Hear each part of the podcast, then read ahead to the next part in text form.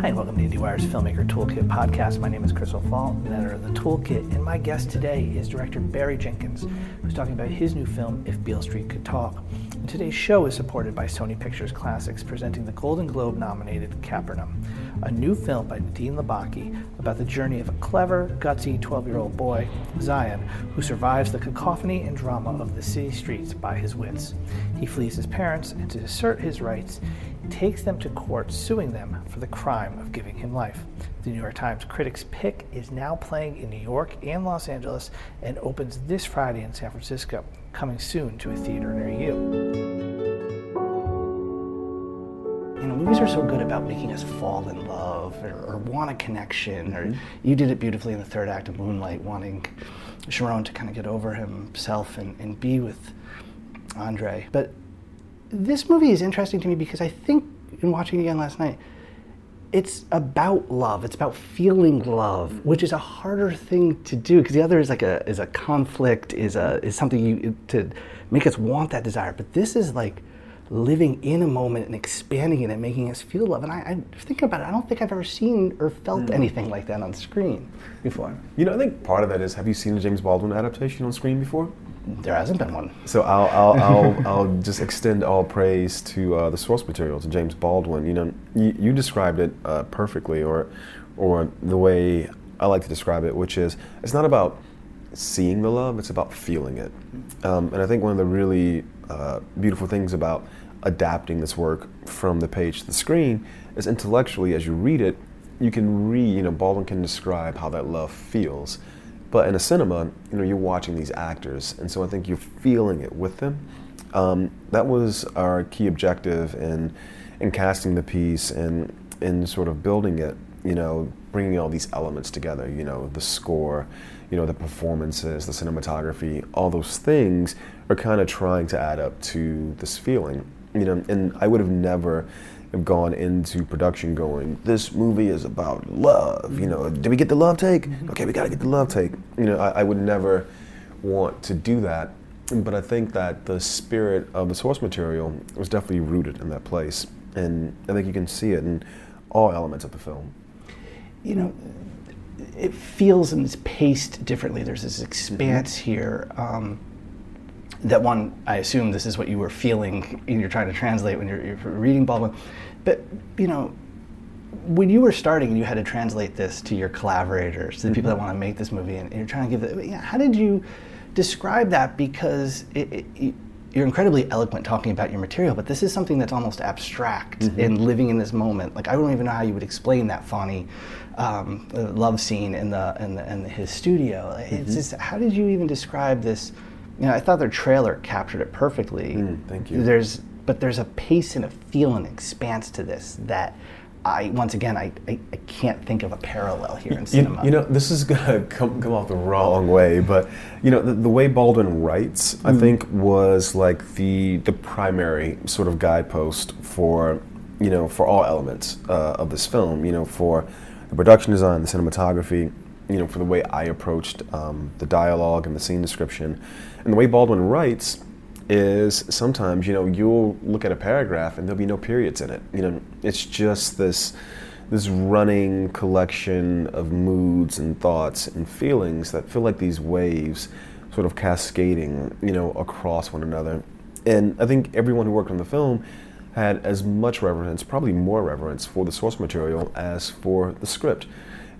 But this other thing happened where we were all bringing all this interi- interiority that's present in the book, you know, all these pages that you could never get every single one of them into the script, but the feeling of that was always with us. And so it wasn't a thing that I had to come up with the language to describe to the crew or to the actors, you know, this really almost esoteric feeling we're going for, but crystallize it into actions you know, it was already there in the text. And I was very open uh, with the cast in particular that, hey, if you want to talk about something that's in the book but that's not in the script, we can talk about that. You know, because I do think there's a direct path from here to there. And it's not that this thing that's not in the script has been discarded. No, it's still in the character, and we can talk about that.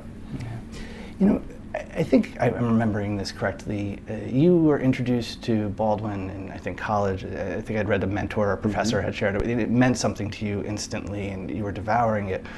But there was a concept here of, you know, at the time you were in film school and you went on to, you know, think of yourself as a filmmaker in that career. And the idea of Baldwin being cinema really didn't it only it only struck later when this is a book that you hadn't read in that kind of like wave of reading all the Baldwin. And there was something about this one that felt. I understand what you're saying about his language, and I think that applies mm-hmm. to a lot of his work. I mean, mm-hmm. I, I, think of being in that jazz club and that atmosphere and that feel. Exactly. And uh, I give it was that Sonny's Blues, but the uh, what was it about this one that's mm-hmm. obviously always spoke to you, but spoke to you in terms of cinema and in images? You know, it's it's funny. I'll say the way he describes everything in this book is so specific, such a level of detail. You know, the first time Tish and Fonny make love is like. I don't know, it's like almost like a cross between watching an episode of The Knick and also watching the piano. You know, it's like a blend of those two things. I mean, just very expressive uh, language and the way he built um, these scenes. But then on top of that, and I, I don't mean this uh, as a joke or to be glib, you know, this book is kind of James Baldwin writing a thriller, you know, which is a very interesting thing uh, for Baldwin to undertake because he's still bringing this protest novel aesthetic to the proceedings um, but at the same time, he's trying to unravel, get at the heart, you know, of this mystery in, in a certain way. You know, did he or didn't he? You know, of course he didn't. You know, uh, but what happened? Um, and I just thought that was really provocative. You know, a filmmaker friend gave me this book and said, "Hey, I think you should make a movie of this," which usually goes in one ear out the other. Um, but uh, this was a person I trusted, and so I did read it with that in mind. And I felt like all the qualities of all the Baldwin that we love the really rich, expressive language, the very deep, dense dive um, into human feelings was there. Um, but there were all these other things too. And once I got like halfway into it, it kind of confirmed my suspicions. And I think what, you, are talking about there in terms of the plotting, of course, is this mm-hmm. uh, Fonny, um, you know, facing well, he's in prison, but mm-hmm. falsely accused. Mm-hmm. And so there's like external plot things to play with that you don't normally have. And then you, James Baldwin novel, yeah, exactly. And then you have, you do have that expressive feelings mm-hmm. and emotions that you do have. Mm-hmm. I imagine that just the power of the falsely accused man narrative and what that means and balancing it with that emotion and feel. I mean, the way you structure this film is so fascinating, but I have to imagine that's a tricky balance because you can't lean too heavily. A, a very tricky balance. Uh, I think the most uh, complex element of building this film, both at the script uh, stage, but then also, you know, even with Moonlight, you you make the film and then you get in post and you make the film again. Uh, in post, it was really interesting to, as you say, find this balance between the very lush romantic aspects of the film the procedural aspects of the film, and in a certain way, the almost Baldwin-esque protest novel, essayistic commentary um, on life um, and on America um, in a certain way. It was really tricky. And I think what ended up happening was, as much as I love the source material, at a certain point, the film becomes the film. You know, the film asserts itself. And I, I like to say that the film is like a human body or an organism and eventually it starts to tell you that it's rejecting certain things. And so that was the voice that we kind of listened to. And I think ultimately we ended up in a really good place. But it was, did you say delicate or difficult? well, it's difficult I mean, because, it was a tricky I, process. I think yeah. the thing is, is that when you're reading a book, when you're reading Baldwin, that power of the interiority, it mm-hmm. dominates. And in a movie, plotting aspects with a, a, conflict and feeling like a ticking clock yeah. is is something. And it's like is this the, element. The, the, it's essential. Yeah, you know, but essential. you have to pull, but it can overpower. So it's like you got it in a way that I don't think it does when it you're. Can, it, it, can overpower, and the thing about adapting Baldwin is that interior voice is so seductive. You know, I could just live in that. Let me just make an entire film that's just that interior voice. You know, but that's not dramatic. You know, it's not drama, and so it was a process of you know really like drilling down and digging in and getting to a place where we did feel like neither element of the story was outweighing the other and they both were serving the greater narrative and the thing that i thought that was so powerful about what you did was um, eventually this does kind of become Tish's point of view. Mm-hmm. You know, Fonny is obviously right there, but he's behind glass, and and we see anger and we see everything, but it's it's kind of like what you did in Moonlight, where we have to fill in the gap of what's mm-hmm. going on behind that glass, mm-hmm. and we're experiencing it through her, and then that incredible scene uh, with Brian Tyree Henry, and and that is something in, in and of itself. It's a beautiful scene, but then it overhangs, right? So it's like the fact that Trish that scene ends with Trish hearing it.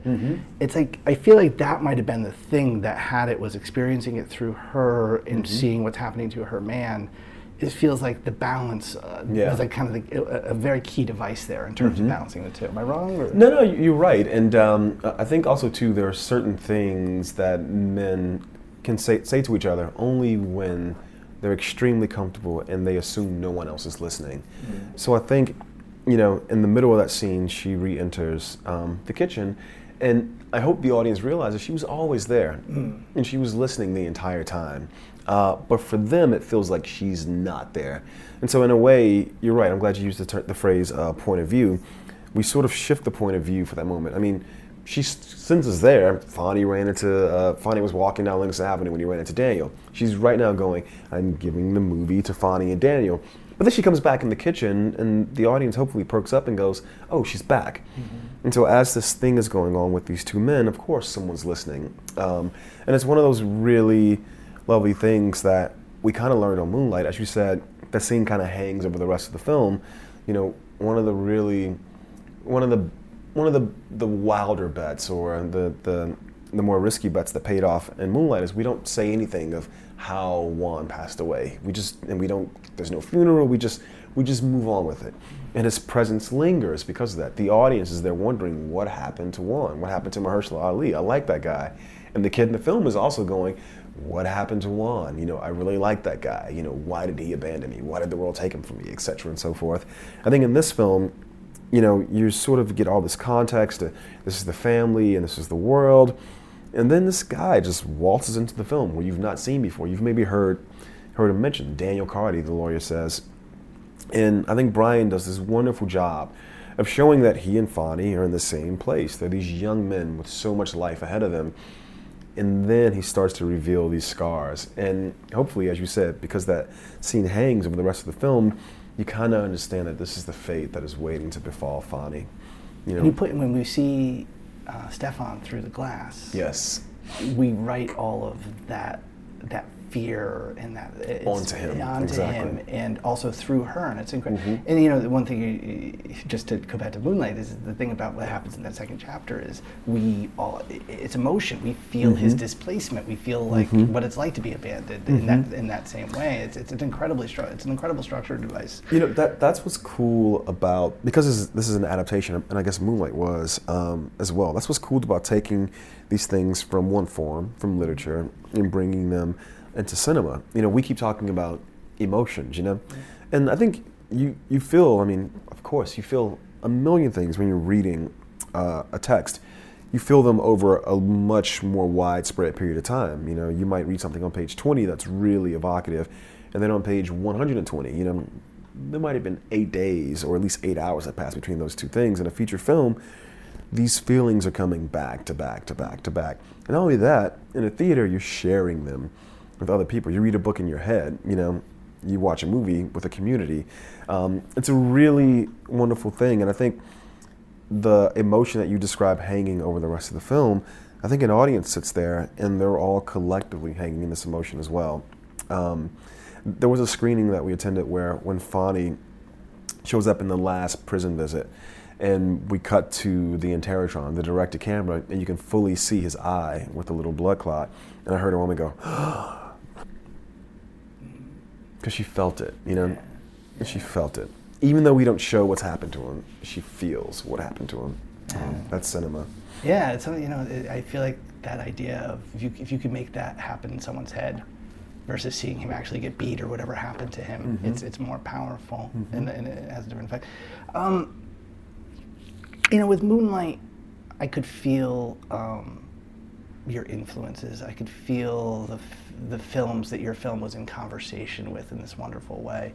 This film, I, I do see um, some use of color that reminds me of you know Hollywood melodramas, mm-hmm. and, and, mm-hmm. and, certainly speaks to uh, so, some aspect of that in the period. And, and, it's wonderful to see a black love story use some of those old devices. But in mm-hmm. general, outside of that reference, and this is just me, I, I didn't, I don't feel. Um, as much of a direct conversation with other films. I mm-hmm. feel I, am wondering you know, I know um, your good friend and collaborator James Laxton. This is something where Moonlight was so dependent upon you guys figuring out that language beforehand. Yeah. And then production becomes this thing where he can execute that. I'm wondering what was that shared language in those conversations and figuring and maybe I'm wrong maybe there are dense influences here no. that I just don't see no no no it's it's it's a we took a different path with this one um, one because it's Baldwin there's just so much richness in the text that that was even though it's literature, it was almost like visual inspiration in a certain way. Um, reading uh, this work and and and, uh, and, allowing the source material to be an active source of inspiration, not something we could. Now it's a script. The book is in the past. You know, no, we kept it with us. You know, it was an active source of inspiration. But the other thing was we we found ourselves looking at a lot of still photography from the period, the work of uh, Roy DeCarava, uh, Gordon Parks, um, even some a bit later from uh, from Dawoud Bey. Anybody who had been in Harlem was really documenting uh, the the spaces and faces. And there's even a scene where Tish and Fonny are walking down uh, the sidewalk. It's actually a shot that's in the the teaser, uh, the first teaser that dropped on Baldwin, Baldwin's birthday. They're walking down the sidewalk, and the camera just pans over to the left, there are these kids jumping up and down on like a burnt out car, like a rusted car that's taken directly from visual research, you know, because there were all these vacant lots um, in Harlem, and the kids would basically, through ingenuity, fashion them into playgrounds. You know, you, the city's not going to come uptown to tow that car. Great, we'll just jump on the hood. It's really bouncy. Um, and we took things like that and actually put them into um, the scene, you know, and we built scenes around replicating um, those images to evoke the feeling that visual research gave us, but also to have uh, a fidelity to the period. So it wasn't um, like Moonlight, where you could very clearly see these guys have watched way too much Chungking Express or too much in the mood for love. You know, this guy is way too obsessed with Beau Travail. You know, um, with this film, no, no, you're never too obsessed with Beau Travail. Exactly. with this film, you know, I felt like you know, the scene where those two uh, families come together is like a kitchen sink melodrama. You know, and Hollywood made some of the best kitchen sink melodramas in the world. You know, during the gold the golden age. So, um, I think when people say, "Oh, this kind of reminds me of the work of like Douglas Sirk or or, or, or Mr. Minnelli," I'm like, "Yeah." the color palette of that time. There was a conscious effort. I guess that's a. There's an incredible warmth to mm-hmm. the cinematography. Um, and the skin, I've just never. It's a. I thought I loved what you guys did with uh, dark skin and um, moonlight. moonlight. This yeah. is this is a whole different thing where it's like, I I, I, I, can only imagine the tests that Alex and James must have done to, yes, to, to, yes. to, get that exact mm-hmm. glow mm-hmm. on these mm-hmm. on these uh, beautiful actors' faces. But um, that I guess that is the, the, the, color palette and also working with your costume designer. Mm-hmm. I, I was, that is that that trying to get those really almost technicolor primary colors is a conscious effort. But you know, it's funny. Baldwin actually wrote like literally he described the dresses you know he described the hair especially when the hunts come over uh, because they have just they have uh, larger means or more money than uh, than Tish's family. And Frank Fonny's dad is a tailor, so they're dressed very well. And Baldwin took his time describing how they're dressed, and we took our cues from that. And you know, just like with Moonlight, it would have been it would have been dis, disingenuous. I'm not sure if that's the right word, but it just it would have felt false to have tried to paint the entire picture in the energy of Fonny behind glass. You know, mm. to me there was this idea in the writing of this almost uh, ecstatic nature um, amongst Black folks when they're surrounded by uh, by family, by community, or when they allow themselves to live fully uh, in their love. And so I think part of the film um, wanted to uh, replicate or reflect that ecstatic uh, feeling. You know, I call it the aesthetic of the ecstatic. um, and it's why some of the colors uh, pulse and saturate um, I think with the pulsing and saturation of Tish and Fonny's love. So. And no one is better at transforming New York into the exact expressive set that you need than Mark Friedberg. Yeah, and, yeah, uh, he's a genius. And um, I was very excited that when, right from the start when I saw that he was was on this. And, and, and let's talk about that, that the house and these you know mm-hmm. spending time with his family and feeling the, the, and feeling their love and also feeling you know spending time with them mm-hmm. and, and, and this thing and these spaces, I mean, we'll start with the, the, the home, uh, mm-hmm. the family home, but I also definitely want to talk about uh, Fonny's apartment studio. Yeah. I mean, these are, um, I mean, they're, they're, they're, they're, these these spaces hug you and make you feel yeah. like part of a family. Yeah, you know, it was uh, again uh, just like with uh, with uh, with everyone else, all the other figureheads or department heads. You know, uh, Friedberg, Mr. Friedberg, Mr. Marcus Friedberg, he uh, he was really diligent about um, the visual research and, and doing whatever he could, you know, within our budget to do the best job of creating things that had this sort of like very lived-in quality, this this patina. And so the Rivers home, um, where Sharon, played by Regina King, and Colman Domingo and Teyonah Parris, and and uh, and KiKi Layne, where they live, it was an actual uh, a brownstone up in Harlem uh, near 135th, and the place was in the process of being uh, gutted. Uh, it was being flipped uh, for for renovation. Um, slash, I was gonna say gentrification. After medicine, I tried to say the word, but yeah, gentrification. And so, um, and so Mark had this really wonderful idea. He was like, "Look, we could build this on a soundstage, but how cool would it be to actually be in Harlem? You know, I, I found this house. You know, the guy is gonna flip it anyway. We'll gut it and he's like, we'll build our set. I'm using air quotes. You know, the family's apartment will be on the second story. You know, production can be on the first story, and the actors can have the third story. And so it was this place that became kind of our home for a couple of weeks of production. And and what I love about Mark is there are just so many little details in the script. You know, when Regina says or Sharon says, "Get the good glasses," you know, she goes up, gets on a step ladder, and goes up into the top shelf of the cabinet because if you're like a poor to working poor class uh, family, you know, you're gonna have one bottle of good booze and it's gonna be somewhere where you have to make an effort to get to it. You know, just little details like that because that space was completely empty. You know, he gutted it and then he rebuilt the it. The idea that they were gonna have to gut it anyway, so you don't have to buy the building. And he's like, uh, let me have, let me he you guys have to pay to get it gutted. He's going to build the set and then return it to exactly. And and the cherry on the top, Mark is so smart. He was like, and you can tell people a James Baldwin adaptation was filmed here. Boom. uh, Fonny's flat, which which you mentioned, uh, Fonny's Bank Street flat. Oh my god, uh, the place is so expressive. It's like that. That one is like a silent film. Somebody had a game. Was, uh, I'm sorry, I mean, I mean. So so so that one we did build on a stage. You know, so that's a total build. And Mark was, again, Mark is so great about allowing for creativity, but also working within uh, the plausibility uh, of the characterization. By which I mean, Fonny can only afford a certain kind of apartment. Um, and this apartment is a basement flat, you know, like on a very modest street, you know, in the village. And so Mark was really adamant that the dimensions had to be a certain way. Oh, the bed is beneath the stairwell, you know, and also, oh, there there's no kitchen, and so the bathtub has this wooden slab that goes over it to make it double for a table, you know, and because it's a basement apartment, there has to be a crack in the wall. Like this foundation is coming apart. That's the only apartment he can afford. Mark was adamant about this and he brought. So in a, in a sense that you could feel like there's a I, there's a there's a crack to it, so it doesn't it feels like a structure that exactly. Is, and if you and even though it's a set built on a soundstage, Mark brought this draftsman out of retirement. This like 80 plus year old guy, because he was the only one Mark trusted to build that crack in the foundation, uh, the way it actually would have been.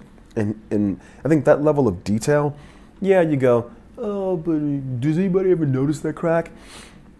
But then the actors walk in and they can pick up things. You know, if an actor leans on a wall, his hand's going to touch that crack and it's actually there you know it's different than intellectualizing it oh this crack means this you feel things like that and you see you know it, well in, in, case in point that scene between stephan uh, james and brian tyree henry we filmed it one day um, the entirety everything from them walking in the door, the dinner afterwards, both sides of the conversation, her coming in, all that was just one day, and a 12 hour day, not like an 18 hour day. And I think that the reason why we could do that so fluidly was because those guys weren't on a soundstage.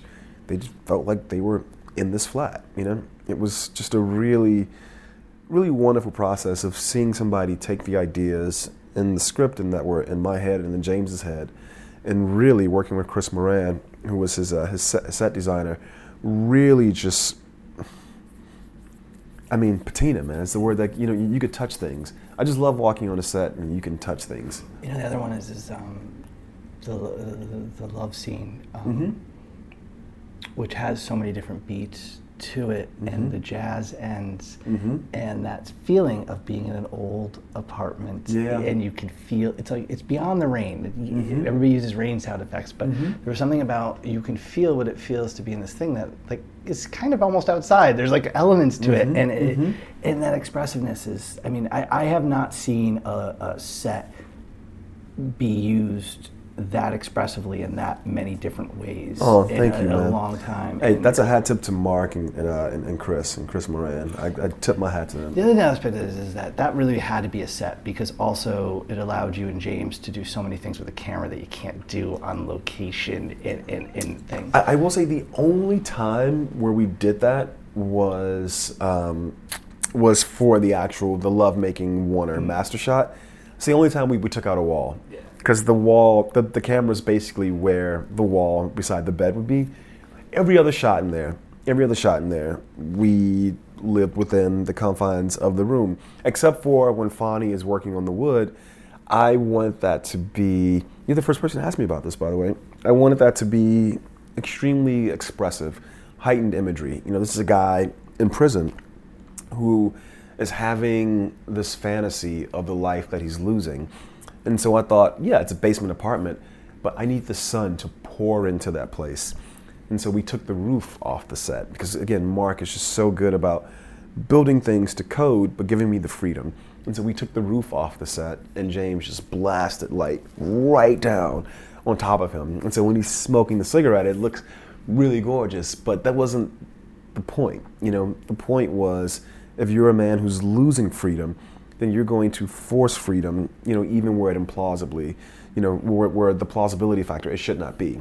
And so there should not be a sunbeam beaming down on this sculpture, uh, this, this piece of, of, uh, of sculpture. But in this moment, there is. And so you're right. We could not have done that if we had actually gone to a basement apartment. So kudos to you, right? um, the other thing is, uh, this is another beautiful score by Nicholas Britell. Mm-hmm. Um, it- but there's there's other things since we're talking about these scenes and Fonny's. Uh, I'm thinking in particular of once again the first lovemaking scene, but I think Mm-hmm. it applies in general.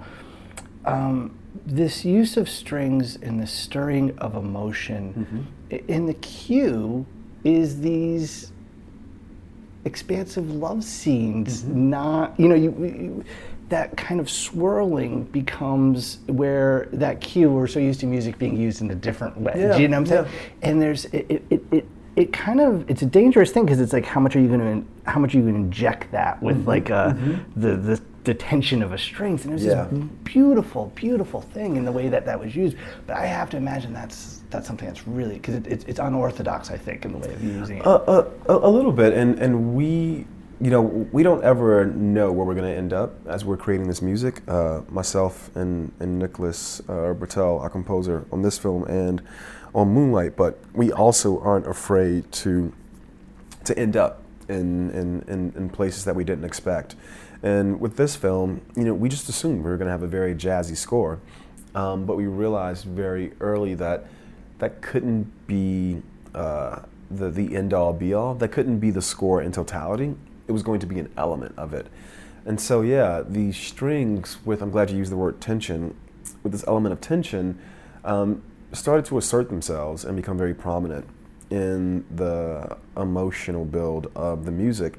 And I think where that comes from is, and at the screening last night, you know, one of uh, the Baldwin family members, I believe it was Aisha Kari- Karefa-Smart, said that that black black love um, as presented um, in this book and in this film is in itself um, a radical act or, or defiant act. And I think you, you're right. You put your finger on the pulse that we use some musical elements that are normally uh, ascribed to tension, you know, or conflict. we use those things to underscore, in some ways, some of the most tender moments um, in this film. And I think it's probably proof positive of, in the duality of building the narrative, Baldwin is showing because this love is so pure, so vibrant, because Fonny is such a pure, vibrant soul, in a way, of course, that was going to rub the world the wrong way. Of course, that was going to put him in a position to um, to run afoul of whatever systemic uh, pressures or systemic rules or delineations um, exist out there. You know, of course, you know, to use now a 2018 term, you know, this black man being carefree and black is going to somehow come upon or, run into a scenario in which just because or just by, by dint of not looking away from this officer when he approaches him, by looking him in the eye, the switch or the, the, the red wire's been cut. You know? And so I think when you're building music that on the surface looks like it's saying one thing, it's always nice to go, oh, but it can say so much more. And to that point, the same song that plays when Tish and Fonny first make love, the same melody is what's playing beneath Brian Tyree Henry mm. as he's slowly devolving into his post-traumatic stress. It's the same melody, but now it's it's it's got a whole different meaning, a whole different tone, because the character is attached to him. What he's feeling has a whole different tone as well. I have to say, you know, I watched Widows in Beale Street the same within the same 24 hours. Oh my and, goodness! And I'd only seen him in Atlanta. I'm sure you have a lot more experience with him than I did, and I was, it, that blew me away when Tyree Henry. I, I, just I didn't know that was you know I mean he's great in Atlanta, but it's yeah. just like that just he's, blew my mind. He's so talented, and just like all the other actors, he had a love of the text that he allowed himself to bring into the character. I want to just switch gears before I let you go real quick. Um, your next adaptation is Underground Railroad. Mm-hmm. It's going to be a ten part, I think, ten part series mm-hmm. um, uh, for Amazon. Uh, it sounds like you're going to do all 10 as a director. Mm-hmm. And I, it's something I've been writing about and talking to a lot of different showrunners and directors about, in that there's that challenge of how, as a director, because mm-hmm. you know, these things are usually checkerboard, it's prep. Mm-hmm. well, you, you've directed TV for other people, it's mm-hmm. like that element of prep shoot. And mm-hmm. it's hard when everybody's turning to you for the answers. Mm-hmm. And is this something where it's going to take a lot of prep and you're going to try and get a lot of that done beforehand. Are you going to split it up into blocks? Like it, it, the idea of you doing a 10 part series is so exciting to me but it's just such a challenge compared to how you normally work. I'm yeah. wondering if that's something that you're you know, starting to tackle. Yeah well we're starting to tackle it now. We're, we're in i guess the earliest earliest stages of pre-production right now. You know moonlight was a 25 day shoot. This was 32 days. So i'm not someone who has experience you know with very very long shoots um, you know, we have very smart people working with us, um, and so we're trying to create a, a, production footprint where there are a couple breaks sort of built in. Um, but I think with anything, you want to prep for as long and as much as possible. You know, I, I, I want to say the, the prep for Roma was like almost damn near a year, you know? but then you see the execution of the ideas, it's just like so, everybody's so on the same page. There's a synchronicity there. It almost becomes like a symphony. And so uh, I do think there will be um, quite a lengthy prep, you know, on this, and I will be eating all my vitamins, you know, and nothing but veggies. Um, but I think also too, when I first read the novel, I just felt like the only way to tell this story was in long form, mm. and I hope that by giving it a unifying visual uh, voice, that whatever I felt when I first read the novel will reach it to the screen. All right, Barry Jenkins. Uh, if Beale Street Could Talk, it's a wonderful film. Once again, Barry, thank you for taking the time. Thank you, man. Nice to be back, bro.